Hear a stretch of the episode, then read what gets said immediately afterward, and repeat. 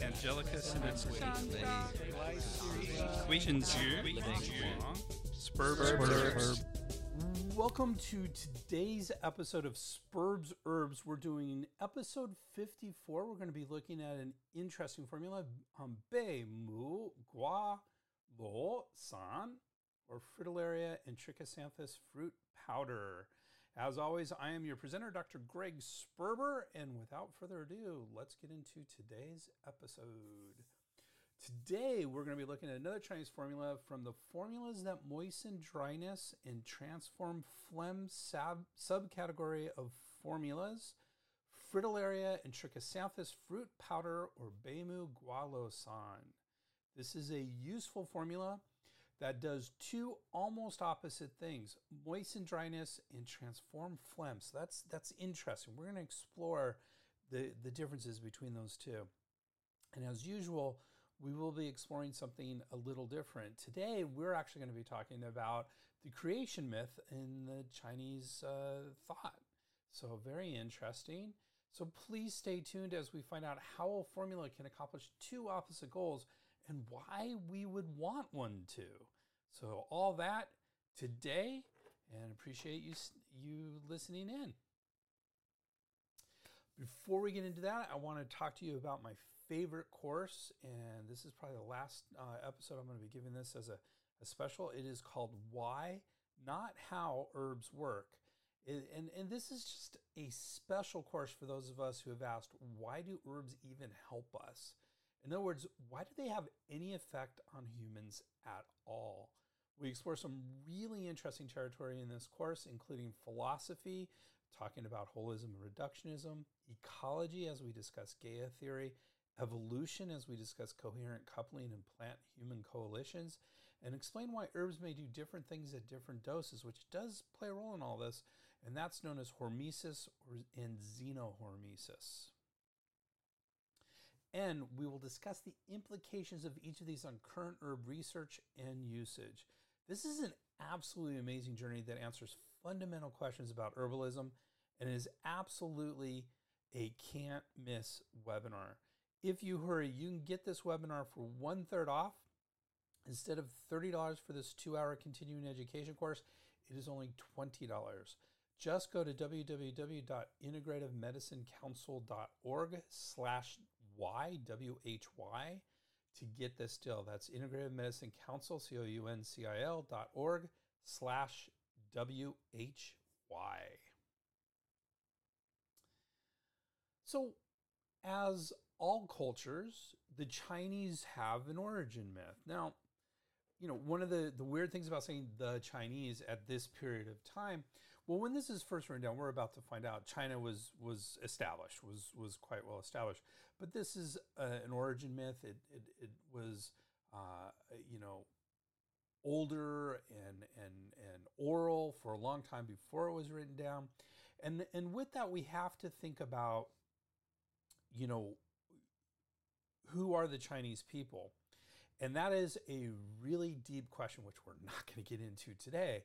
But so what I'm saying is this is the origin myth for some of those people that probably got adopted into the sort of pan-China as we go along. So this is origin myth. It's one heavily laden with Taoist imagery and philosophy. So very Taoist in its approach.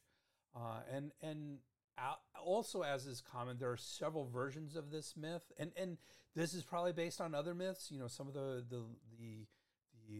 information I was gathering for this suggested that it might be based on some Hindu sort of approaches, you know, myth origins, or very similar otherwise. And then they listed others that I wasn't real aware of as well. So, you know, this is one of those that goes back into the depths of time. And as I said, originally it was an oral story. It was first written down in roughly 220 to 263 CE. That is, it's often attributed to before the Warring States period, which is a long time before this. It is important in both its Taoist underpinnings, but also its Chinese medical metaphors.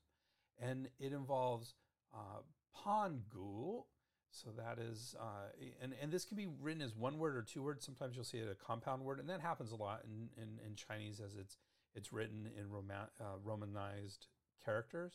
So Pangu is comprised of the Chinese character meaning to coil, pan, and gu meaning ancient.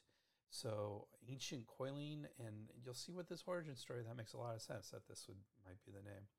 And this is one version, as I mentioned. It's from Zhang and Rose. It's a short origin, so I've read a lot of them, and this seems to be like the most entertaining and most concise. Well, concise isn't the right word, but it seemed a little bit more appropriate as I was going through. So like I said, lots of different versions. So here we go. So before the beginning, everything was packed inside a giant egg. The entire cosmos, all matter, energies, spaces, time, numbers, all were stuffed inside this egg. It was packed so tightly that everything was inseparable. Now, it would have not been possible to differentiate any one thing from any other. Now, at this point, I usually interrupt myself and say, if you're familiar with physics, it sounds a lot like just before the Big Bang, where there was all the matter of the universe compressed into almost nothing. And so this is really interesting how much it parallels with modern physics today. All right, back to the story. The name given to the substance that filled this egg is Yuanqi. This word has several renderings in English reflecting its several meanings in Chinese language and medicine. Its root meaning, however, is original qi. Also inside the egg was the giant, Pangu. Pangu. Being in a state before anything existed, when there was nothing except the egg and Pangu, the giant became bored, impatient, frustrated. He cracked the egg. First, an arm appeared, then a leg, then another arm, and another leg, and the baby giant Pangu was born, founding a lineage destined to become nothing less than the people who tell his story. As he stood among the shards of the cracked egg and the escaping Yuanqi, something new began to happen. The original qi began to separate. Its lighter element rose and formed heaven. Its heavy and dense aspects sank and formed earth, and Pangu stood astride heaven and earth. Where he walked, valleys were formed. As he wandered the new universe, his sweat became rivers, lakes, and the great oceans. His body hairs fell to become forests. Humans, taking not so illustrious a place, were the maggots that fell to earth from the giant's body. That is the origin story from Pangu. Like I said, there's variations of this. One is that Pangu, this giant, kept heaven and earth separated with his strength. And so that was a slight variation of this, but most of it are somewhere in the ballpark of this myth. This creation myth helps establish some basic philosophy and concepts of Chinese medicine. And when I say helps establish, it just puts them in a little bit of context, and it puts it, it does kind of explain why maybe some of the thinking in Chinese medicine goes this way. And one of them is it reflects the holism of Chinese medicine and this idea that humans are a microcosm of the larger universe. So we're part of that whole chain of things. Qi in the universe and in the channels and network vessels in the human body is directly linked to the primordial differentiation of yin and yang, which is really important. These are super important concepts in Chinese medicine, not just in Chinese thought, the cosmos. Doctors harmonize yin and yang and balance qi to bring order. Creation of waterways and geological features reflects channel and network vessel theory. That's an interesting way to look at it. We're not going to explore these. We're just kind of throwing them out as thoughts. And the human body mirrors the natural world and human society. So it's an interesting thing. This is where we start to see the influx of Confucianism and Taoism. So Taoism is very much about the natural world.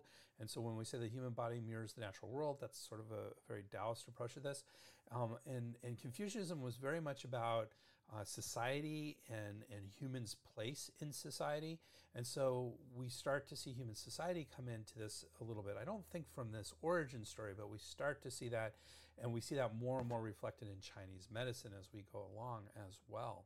So, there's lots of ways that happen. You know, for example, each of the organs is considered a minister in the government. So, for example, the heart is the emperor, and then we have the minister of ditches, which in the minister of this and the minister of that. And so that's sort of a very Confucius ad lay, into Chinese medicine. And we see that starting to happen more and more in Chinese medicine as Confucianism becomes more and more the de facto standard of the Chinese society. So very interesting stuff, but we'll get into that stuff later. And at this point, without further ado, let's talk about today's formula. So that was our little something different. So today's formula is Bei Mu Gua Lou San, or Bei Mu Gua Lou San, and is translated as Fritillaria and Trichosanthes fruit powder. Those are the herbs. Bei Mu is Fritillaria, and Trichosanthes is Gua Lou, and San means powder. So it's very literal, no flowery, which we often see in formulas, no flowery language here. Part of that may be because it's a little bit of a newer formula. We're going to find out the history of it in just a little bit, but it doesn't have that sort of ancient twinge of flowery language that we often see. Another name for this, very similar, is Fritillaria and Trichosanthes fruit formula. Sometimes you might see decoction, so very similar sort of things. His formula, as we mentioned, is in the subcategory of formulas that moisten dryness and transform phlegm. And that is a subcategory of formulas under the category of formulas that dispel phlegm. So the way the books are organized is they have a big chapter, and then they have subcategories under that chapter. So the chapter is dispel phlegm. That's the category that this is in.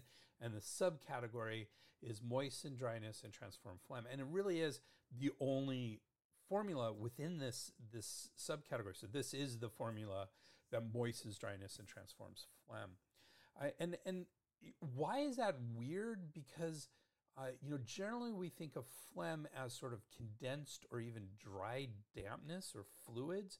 So there's already sort of a dryness potentially implied with phlegm. And so the idea that it's moistening dryness and transforming phlegm, and phlegm is also very fluid, so it's like it's adding fluids to fluids that are condensed. It gets really complicated, but we're going to see why this works, and so it's an interesting approach to how this works. And Chen Chen is our other major text that we look at, is similar and places it in the subcategory of dryness moistening and phlegm dissolving formula. It's same thing, just slightly different translation, under the category of phlegm dispelling formulas. So rather than dispel phlegm formulas, it's phlegm dispelling formulas. So very, very similar. Let's talk about these formulas that dispel phlegm and these formulas that moisten dryness and transform phlegm. So before we get into phlegm from one of our herbal texts, I do want to remind everyone we did discuss phlegm from a more theoretical point of view in episode 32 when we discussed the formula Erchen Tang, or two-aged herb decoction. That is, if you look at phlegm, that is sort of the classic formula for phlegm. And so we had to have a bit of a conversation. Now we're going to go a little bit deeper and look at it a little bit. This is from the herbal books rather than from the theoretical textbooks, and so it's a little bit more practical in its approach. And we're really gonna take this mostly from Scheid and his team, which again is one of our major texts, and he describes this category the following way: phlegm is a disorder of the body fluids that have become thick, dense, and turbid, and interfere with the proper flow of qi in the channels, collaterals, triple burner, and organ systems. Like static or noxious blood, phlegm is thus both the result of pathological processes and a cause of further pathology. It can be caused by externally contracted pathogens as well as internal damage, and it may affect all parts of the body. Its manifestations are diverse and include coughing and wheezing, nausea, dizziness or vertigo, nodules or lumps, and seizures. As a result, phlegm is implicated in all kinds of disorders, especially those that are difficult to diagnose and difficult to cure. This is one of the hallmarks of phlegm, is difficult. It's called the difficult pathogen. And so difficult to diagnose and difficult to cure. That's the bigger issue. Like blood, the body fluids are essential to life, and some degree of phlegm will therefore invariably be present in most people. Health thus does not denote the complete absence of phlegm, but rather the ability of the body to transform or, if necessary, eliminate it. Illness only arises if the body fails in this task, as explained by the Qing Dynasty physician Shen Jinao in Wondrous Lantern for Peering into the Origin and Development of Miscellaneous Diseases, or Zabing Yuan Liu Shi Ju, which was written in 1773. When the Inner Classic, that's the Yellow Emperor's Internal Classic or Inner Classic, which is the oldest existing book in Chinese medicine, about 200 years before BCE. So when the Inner Classic talks about phlegm and thin mucus, it always cites damp earth as its cause. Thus, from birth to death, a human being always has phlegm. It is all generated by the spleen and collects in the stomach, so that one can say that the absence of phlegm in the body cannot enrich and moisten its physiological processes. It is only when it materializes to such an extent that its movement can no longer be fathomed that it becomes harmful. In other words, it stagnates things. The same idea is found throughout the classical literature and explains why strategies for the treatment of phlegm do not, on the whole, focus on draining excess, but rather on regulating the qi dynamic. Regulating, when we say regulating, means moving the qi dynamic. These principles were concisely summarized by the Ming Dynasty writer Yuanqi in Indispensable Tools for Pattern Treatment, or the Zheng Jun Sheng, written in 1602. Those who are best at treating phlegm treat the qi instead of directly treating phlegm. When the qi flows smoothly, all the body's fluids will then flow smoothly. Accordingly, the primary strategy for treating phlegm is to smooth the flow of qi and keep the passageways of qi, blood, and body fluids open. This is known as transforming phlegm, or hua tan, which implies an effort to change pathological phlegm back into physiological fluids. So this is where that term transforming phlegm becomes really, really important. So when we're saying transforming phlegm, what we're saying is we're trying to keep the flow open. We're regulating, moving the qi. We're opening up the blood, moving the blood and allowing the blood and the body fluids to move freely. That's what hua tan, or transforming phlegm, means. The most important formula used for this purpose is two-aged herb decoction, or Erchen Tang, as we mentioned earlier.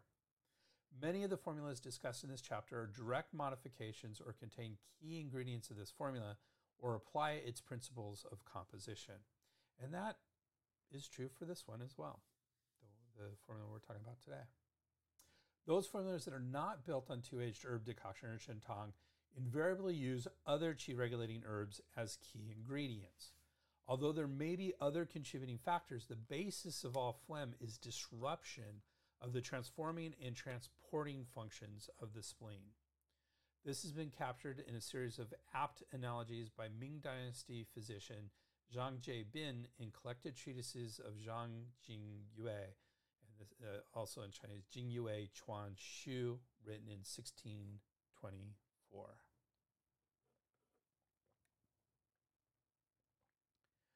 This is from that anthology. Phlegm is simply the body fluids, which are themselves nothing but transformations of food and fluids. Since this phlegm is also a transformed substance, it cannot be classified as untransformed. But transformation, if normal, produces a strong body with flourishing nutritive and protective qi. In this case, what would in a pathological situation be phlegm is still normal blood and qi. On the other hand, if transformation proceeds abnormally, the organ systems become disordered, the body fluids fail, and qi and blood then produce phlegm. This is exactly like robbers and thieves creating chaos in society. Who are they but otherwise good people in a troubled world? The rise of brigands in society must of necessity be the consequence of malady in the governance of the country, just as the appearance of phlegm must result from infirmity of the primal qi.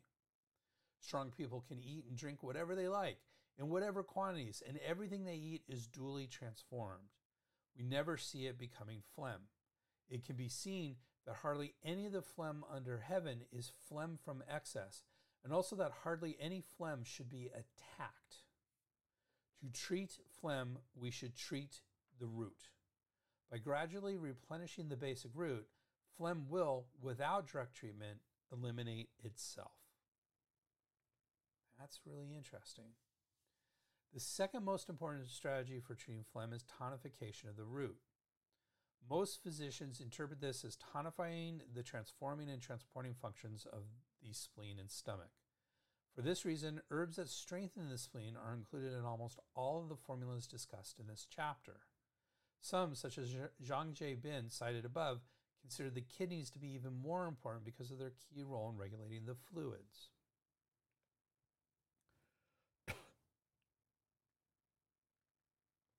Warming fluids that tonify the ministerial fire at the gate of vitality and therefore augment the spleen yang are thus also sometimes used to treat phlegm directly, while a more indirect strategy is to tonify the kidneys with formulas such as 6-ingredient pill with Romania, Liu Wei Diwan Wang, and kidney qi pill, Sheng Qi Wan. Other organ systems that are important in the treatment of phlegm are the triple burner and the lungs. This is because of their role in the regulation of water metabolism. Strategies for treating phlegm must also take into account the nature of its pathogenesis. When spleen deficiency leads to an accumulation of dampness that transforms into phlegm, the appropriate strategy is to strengthen the spleen, dry the dampness, and expel the phlegm. When heat from excess scorches the fluids and transforms them into phlegm, one should clear the heat and transform the phlegm. When the lungs are dry, and the yin is deficient, and fire from deficiency transforms the depleted fluids into phlegm, one should moisten the lungs and transform the phlegm. In other words, it's important to do proper diagnosis here. When fire burns up the fluids in the channels and precipitates the formation of rubbery nodules or masses, one should cool the fire and transform the phlegm. When cold injures the upper or middle burners and causes the fluids to congeal, one should warm the cold and transform the phlegm.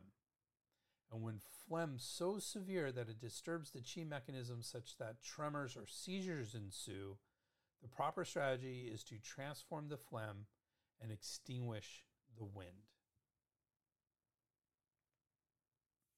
Historically, the explanation of these treatment strategies and the classification used to organize the formulas in this chapter mainly occurred after the Song era. The term phlegm or tan does not appear in the Inner Classic and only appears in the compound term phlegm and thin mucus, or Tan Yin, in Essentials from the Golden Cabinet. So Essentials from the Golden Cabinet, again, that was written, I think, around 200-300 CE, and that is the oldest existing book on herbal formulas that we have. It's a very important foundational book for formulas. So again, quite old.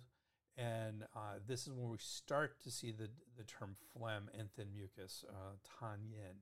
So, and thin mucus is considered physiological, not pathological. So therefore, in this context, it may be considered physiological, this term.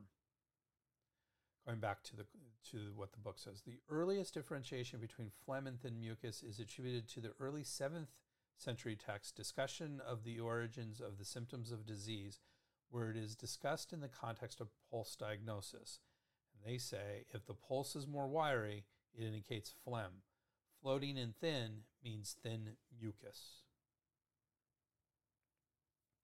The Song Dynasty work, Straight Directions from Yang Ren, or Ren Zhai Zhe Zhe, written in 1264, distinguished between the two categories based on their nature and pathogenesis, defining phlegm as a more dense, thick, and turbid substance produced by excess dryness and warmth, and thin mucus is more clear and thin, produced by excess cold and dampness. Another difference is that thin mucus is perceived to be more localized phenomenon, while phlegm is often viewed as neither fixed in form nor location. These attributes are summed up by Lin Pei Qin in treatment decisions categorized according to pattern, the Lei Zhang Zhe Zai, written in 1839, so this is almost modern. As a rule, clear and thin is thin mucus. Thick and turbid is phlegm. Thin mucus accumulates only in the stomach and intestines, while phlegm can follow the rise and fall of qi to reach anywhere in the body. So that's the quote from that book. Although these distinctions remain current today, they are less easily made in actual clinical practice.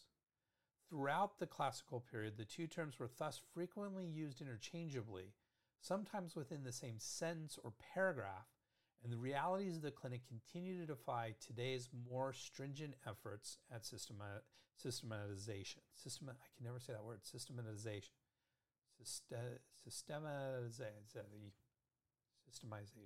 There we go. Ish. Okay. Finishing up this stuff on formulas that dispel phlegm. So dampness, for instance, is a major cause not only of thin mucus, but also of phlegm, and thin mucus often manifests with symptoms such as dizziness, insomnia, palpitations, or headaches. For all of these reasons, formulas that are used in the treatment of phlegm disorders are found in many other chapters and many other approaches as well. So that's sort of the big category of dispel phlegm. But now let's specifically talk about the category of subcategory of formulas that moisten dryness and transform phlegm. And like I said, this is really the only formula in this category. So everything here is very specific to this formula that we're talking about today. So this type of formula, the formulas that moisten dryness and transform phlegm, is used in treating phlegm dryness that manifests as viscous, sticky sputum that is difficult to expectorate, dryness of the mouth and throat, and often a raspy voice. Dryness can penetrate directly from the exterior to damage the body fluids, although more often fire is the primary cause. In a dry environment, patients tending toward yang excess are most likely to develop dry pathologies. This type of pathology also occurs as fire from constraint, often due to emotional causes, which damages the body fluids. Because the lungs are responsible for directing the body fluids downward, and yet are also the tender organ, that's a quote attributed to the lungs, they are the first to suffer from such a disorder. Damage to the lungs' clearing and downward directing functions by dryness causes the fluids to stagnate, while fire condenses them and thereby reduces their volume.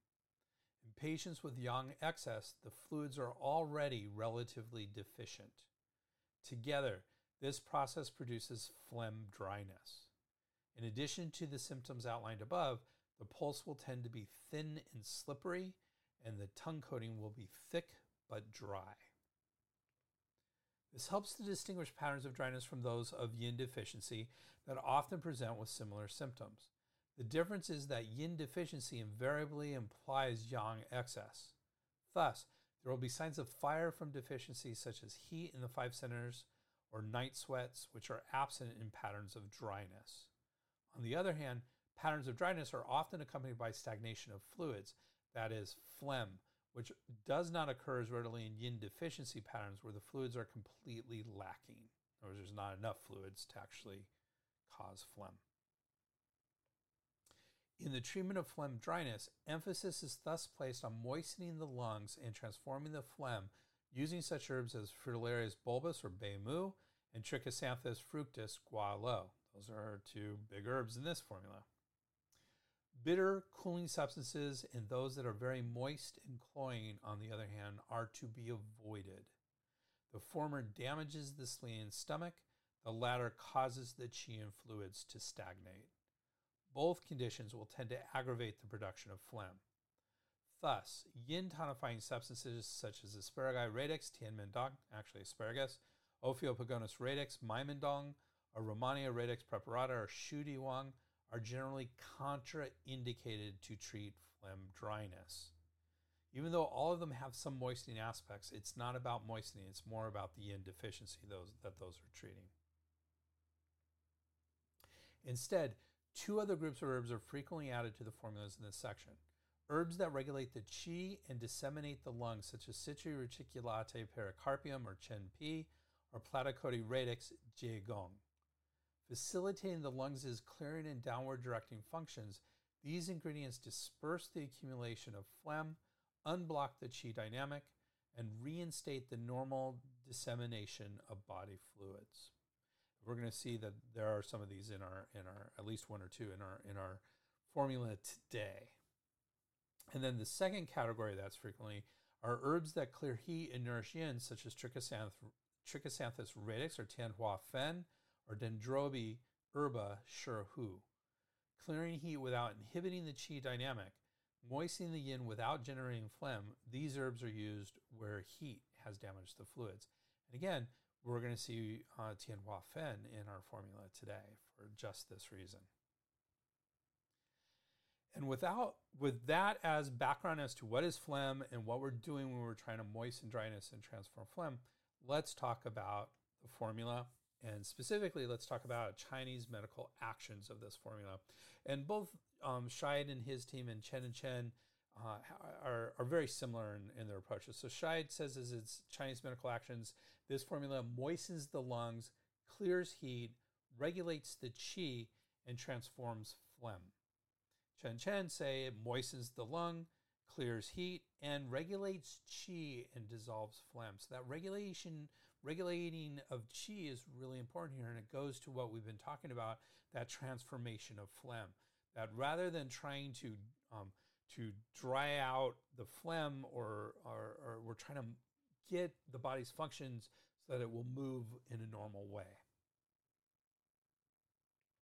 So what are some of the Chinese medical indications for this? Scheid says this formula can be used for cough with deep-seated sputum that is difficult to expectorate, wheezing, a dry and sore throat, a red and dry tongue with white coating, and a rapid and thin but strong or slippery pulse. This condition is caused by dryness in the lungs that injures the fluids and causes phlegm. This type of phlegm is referred to as phlegm dryness and is manifested as coughing with deep-seated sputum that is difficult to expectorate. The phlegm interrupts the flow of lung qi, which results in coughing and wheezing. The dry pathogenic influence attacking the lungs also causes a dry, sore throat. The red and dry tongue with coating and the rapid and thin but strong or slippery pulse reflect the presence of dryness and phlegm in the lungs.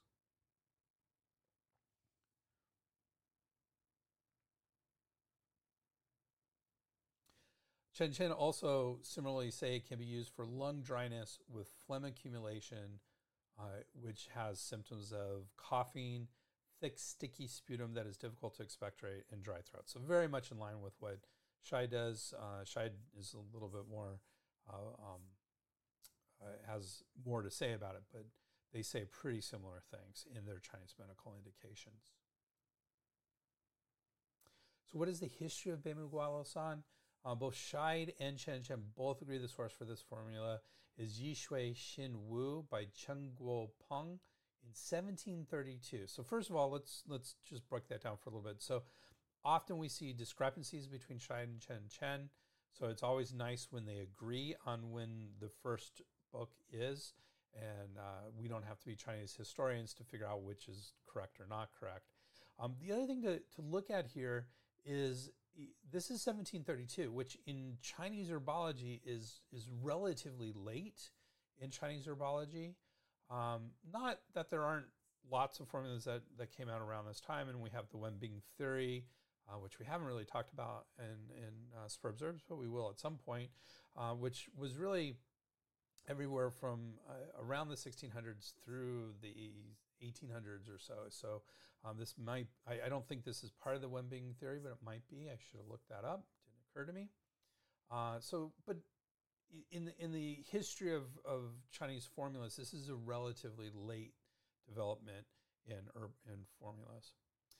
They do differ in their translation of the title. So both say it's Yishui Xin Wu, but Scheid translates it as Awakening of the Mind in Medical Studies, while Chen Chen's translate it simply as Medical Revelations. So interesting, just slightly different translations there. Let's talk about the ingredients in this formula. There's not a whole bunch. There's a handful of ingredients here. And the first one, as you might expect, is going to be the first one in the formula, which is the formula is Bei Mu Gua Lou San. So the first herb here is Bei Mu, or Fritillaria bulbus, and we're supposed to use 4.5 grams of this. Now remember, this is a powder, but we're going to talk about how we're going to prepare it in just a bit. But that might be a little bit small for a decoction, but we'll talk about that in a little bit. And Bei Mu is from the herbs that cool and transform phlegm heat. So again, cooling is important here to a certain extent, and of course we're transforming that phlegm. Its functions include clearing heat, transforming phlegm, and clearing heat and dissipating nodules. And for this formula, the actions of Fritillaria bulbus Bei Mu, the chief herb, encompass all of the primary aspects of this formula: moistening the lungs, opening constraint, transforming phlegm, and stopping the coughing. It also clears heat and directs heart fire downward, thus treating one of the key causes of phlegm dryness. So this herb alone is just really spectacular for this. The second herb is the second herb in the name, Gua Lou. So it's Trichosanthes fructus, or Gua Lou. We need 3 grams of this, and it is also in the category of herbs that cool and transform phlegm heat. Its functions include clears heat, transforms phlegm heat, unbinds the chest and dissipates nodules, and reduces abscesses and dissipates nodules. By the way, when I repeat myself like that, it's part, they often will connect them up in the books with sort of their function, and then the dissipating nodules are secondary from it. So it unbinds the chest, dissipates nodules, and it reduces abscesses and dissipates nodules. So those are from the book. So in this formula, the deputy Trichosanthes fructus Gua Lou, which clears heat, moistens dryness, regulates the qi, and leads turbid phlegm downward in order to remove the obstruction from the chest and diaphragm. So that's it. Those are the two main herbs. We have the chief herb Bei Mu, we have the deputy herb Gua Lou, and all the rest of the herbs that we're going to be talking about, and I think there's 3 more, are serving as assistants to this formula. So the first assistant is Trichosanthes radix Tianhua Fen. We are going to be using 2.4 grams of it, and this is in the category of herbs that drain fire. So it drains heat and generates fluids, clears and drains lung heat, transforms phlegm and moistens lung dryness, resolves toxicity, and expels pus. So that's the functions of this. In this formula, Trichosanthes radix Tianhua Fen clears heat, generates fluids, and transforms phlegm. It thus tonifies the physiological body fluids without generating more phlegm. Our next herb, super important herb, is Poria, or Fu Ling, and it's 2.4 grams. We're using that, and this is in the herbs that drain dampness. Not only in the herbs that drain dampness, it's probably, if not the most, very close to the most important herb that drains dampness. And its normal functions are: promotes urination and leaches out dampness, strengthens the spleen and harmonizes the middle burner, strengthens the spleen and transforms phlegm, and quiets the heart and calms the spirit. The combination of Fu Ling, which strengthens the spleen, and Citri Reticulatae Exocarpium Rubrum, or Chu Huang, which is the next herb we're going to talk about, which regulates the qi, is used here to support the spleen's functions of transportation and transformation. This is important in treating phlegm dryness because a healthy spleen will transport physiological fluids to the lungs to ensure their moistening, while assisting in the transformation of pathological dampness and phlegm. There you go. That's Fu Ling. And our last herb in this formula, actually there's another one after this, is Citri Reticulatae Exocarpium Rubrum Juhuang. Again, we're using 2.4 grams, and this is in the herbs that regulate qi and used primarily for vomiting and belching and treating phlegm damp coughs. That's its normal functions, along with regulating qi. And as we just mentioned, this is being very helpful with the transformation of phlegm as well. And our last herb in this formula is Platycodi Radix Jegong, again 2.4 grams. And this is in the category of warm herb that transforms cold phlegm. So this is the opposite of the two main herbs that we have. Those were both cool herbs that transforms warm phlegm. This is a warm herb that transforms cold phlegm. And we often do that in Chinese herbology to make sure that we don't overly cool or warm or go up or down, some sort of opposite. We'll put in the opposite herb to kind of prevent that. So traditionally, this herb opens up and disseminates the lung qi, dispels phlegm and benefits the throat, pushes out pus, and opens up and raises the lung qi while also directing the actions of other herbs to the upper regions of the body. This is a great herb for setting things up. Platycodi Radix Jegong encourages the proper flow of lung qi and treats problems of the throat. And that's its functions within this formula as well. All of these assistant herbs, or four of them, reinforce the actions of the chief herb.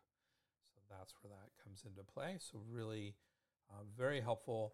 This is a nice compact formula that does a lot. So how do we prepare this formula? Scheid et al. Say decoction is the method of preparation, and Fritillaria thunbergii bulbus chuan Bei Mu is the form of Fritillaria bulbus Bei Mu that is generally used, because it moistens better than Fritillaria thunbergii bulbus, or Bei Mu. So Bei Mu is sort of an overarching type of herb, and there's two major types of Bei Mu. There's Chuan Bei Mu and Bei Mu. We should be using Chuan Bei Mu here.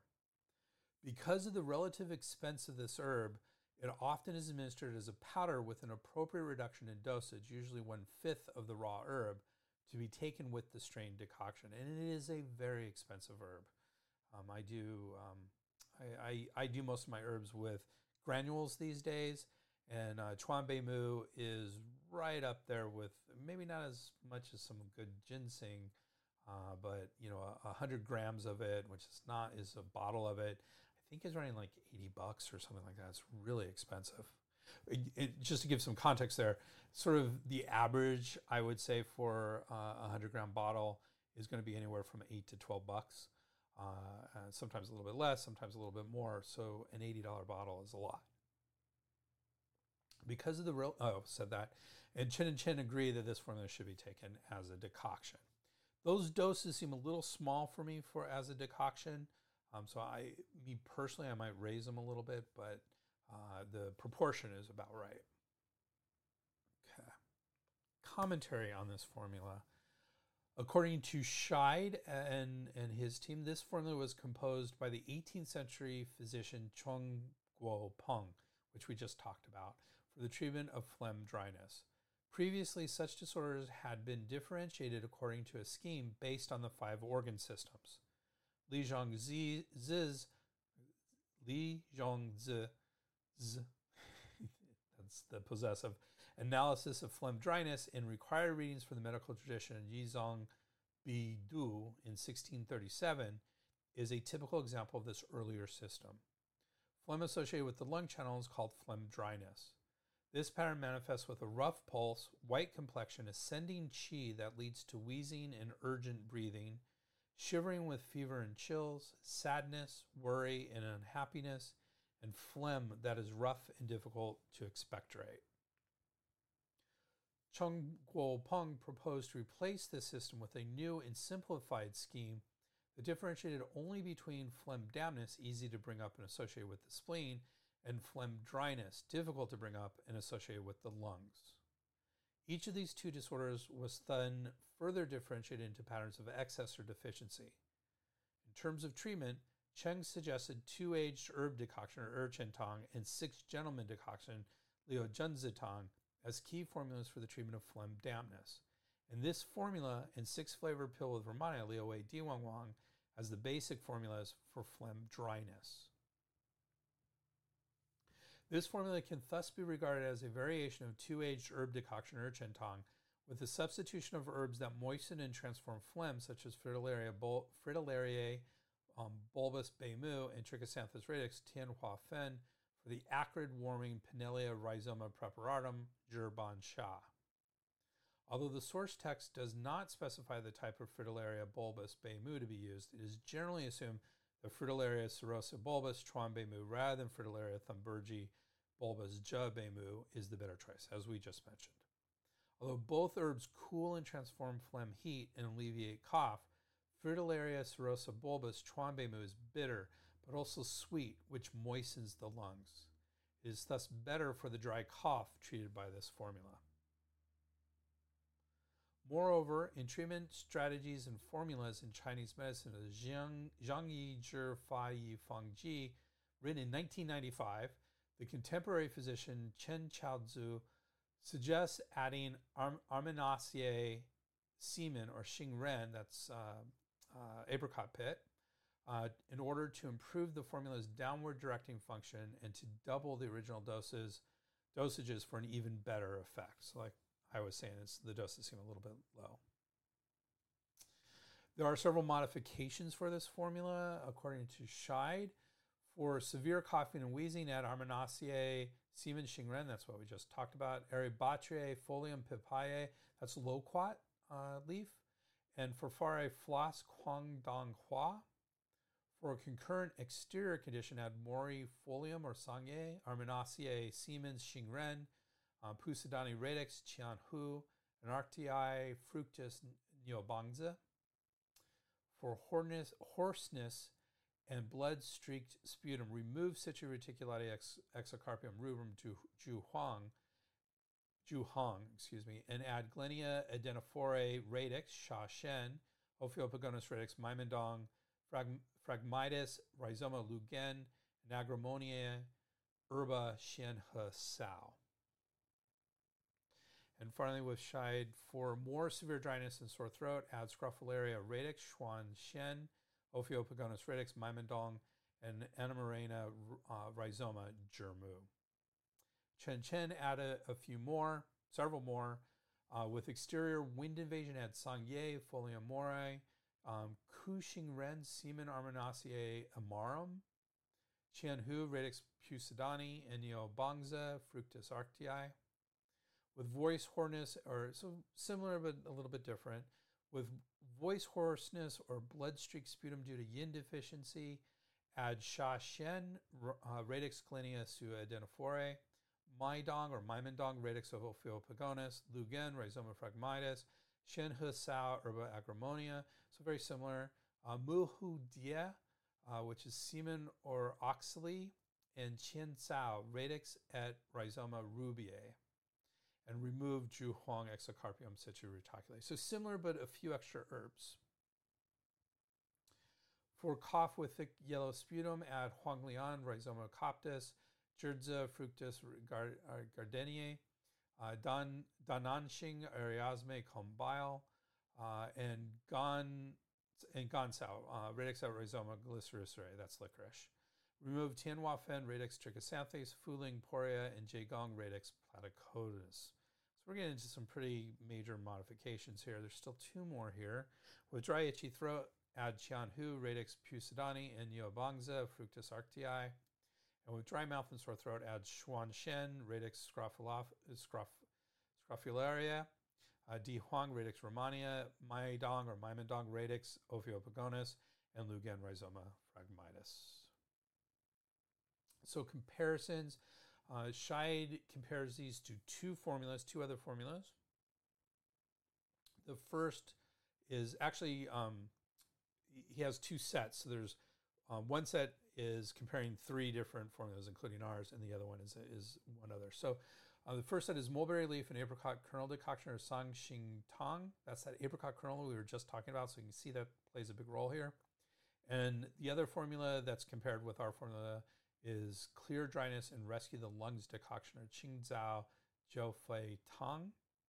So Bei Mu Gua Lou San, mulberry leaf and apricot kernel decoction, sang xing tang, and clear dryness and rescue the lungs decoction, qingzao jiufei tang, all treat dryness patterns with herbs that moisten the lungs and stop coughing.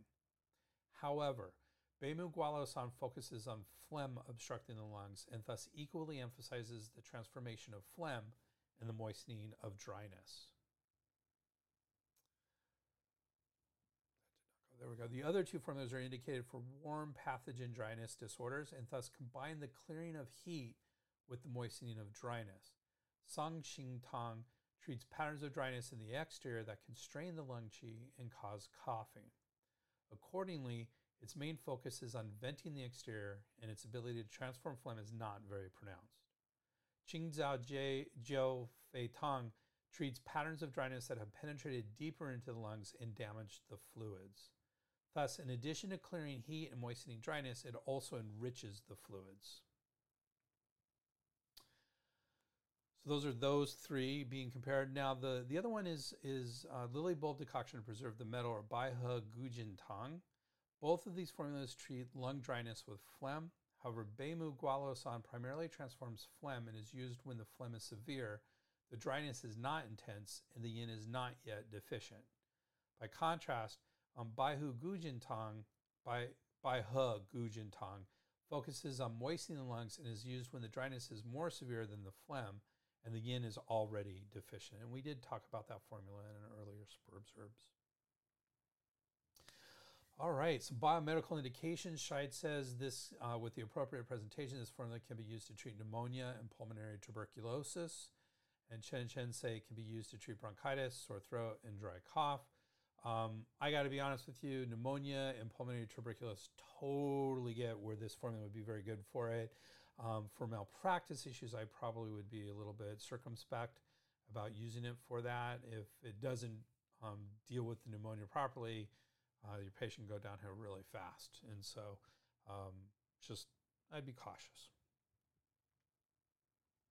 The science is actually difficult to find behind this, Chen Chen, which normally has a good list of scientific uses of a particular formula, has nothing listed for this formula. And I did a Google Scholar search, and there were no scientific studies I could find for this formula. So not well researched. So there's an opportunity for those of you who are looking for a research topic. This might be one of them. So not a lot to add with the science on this one.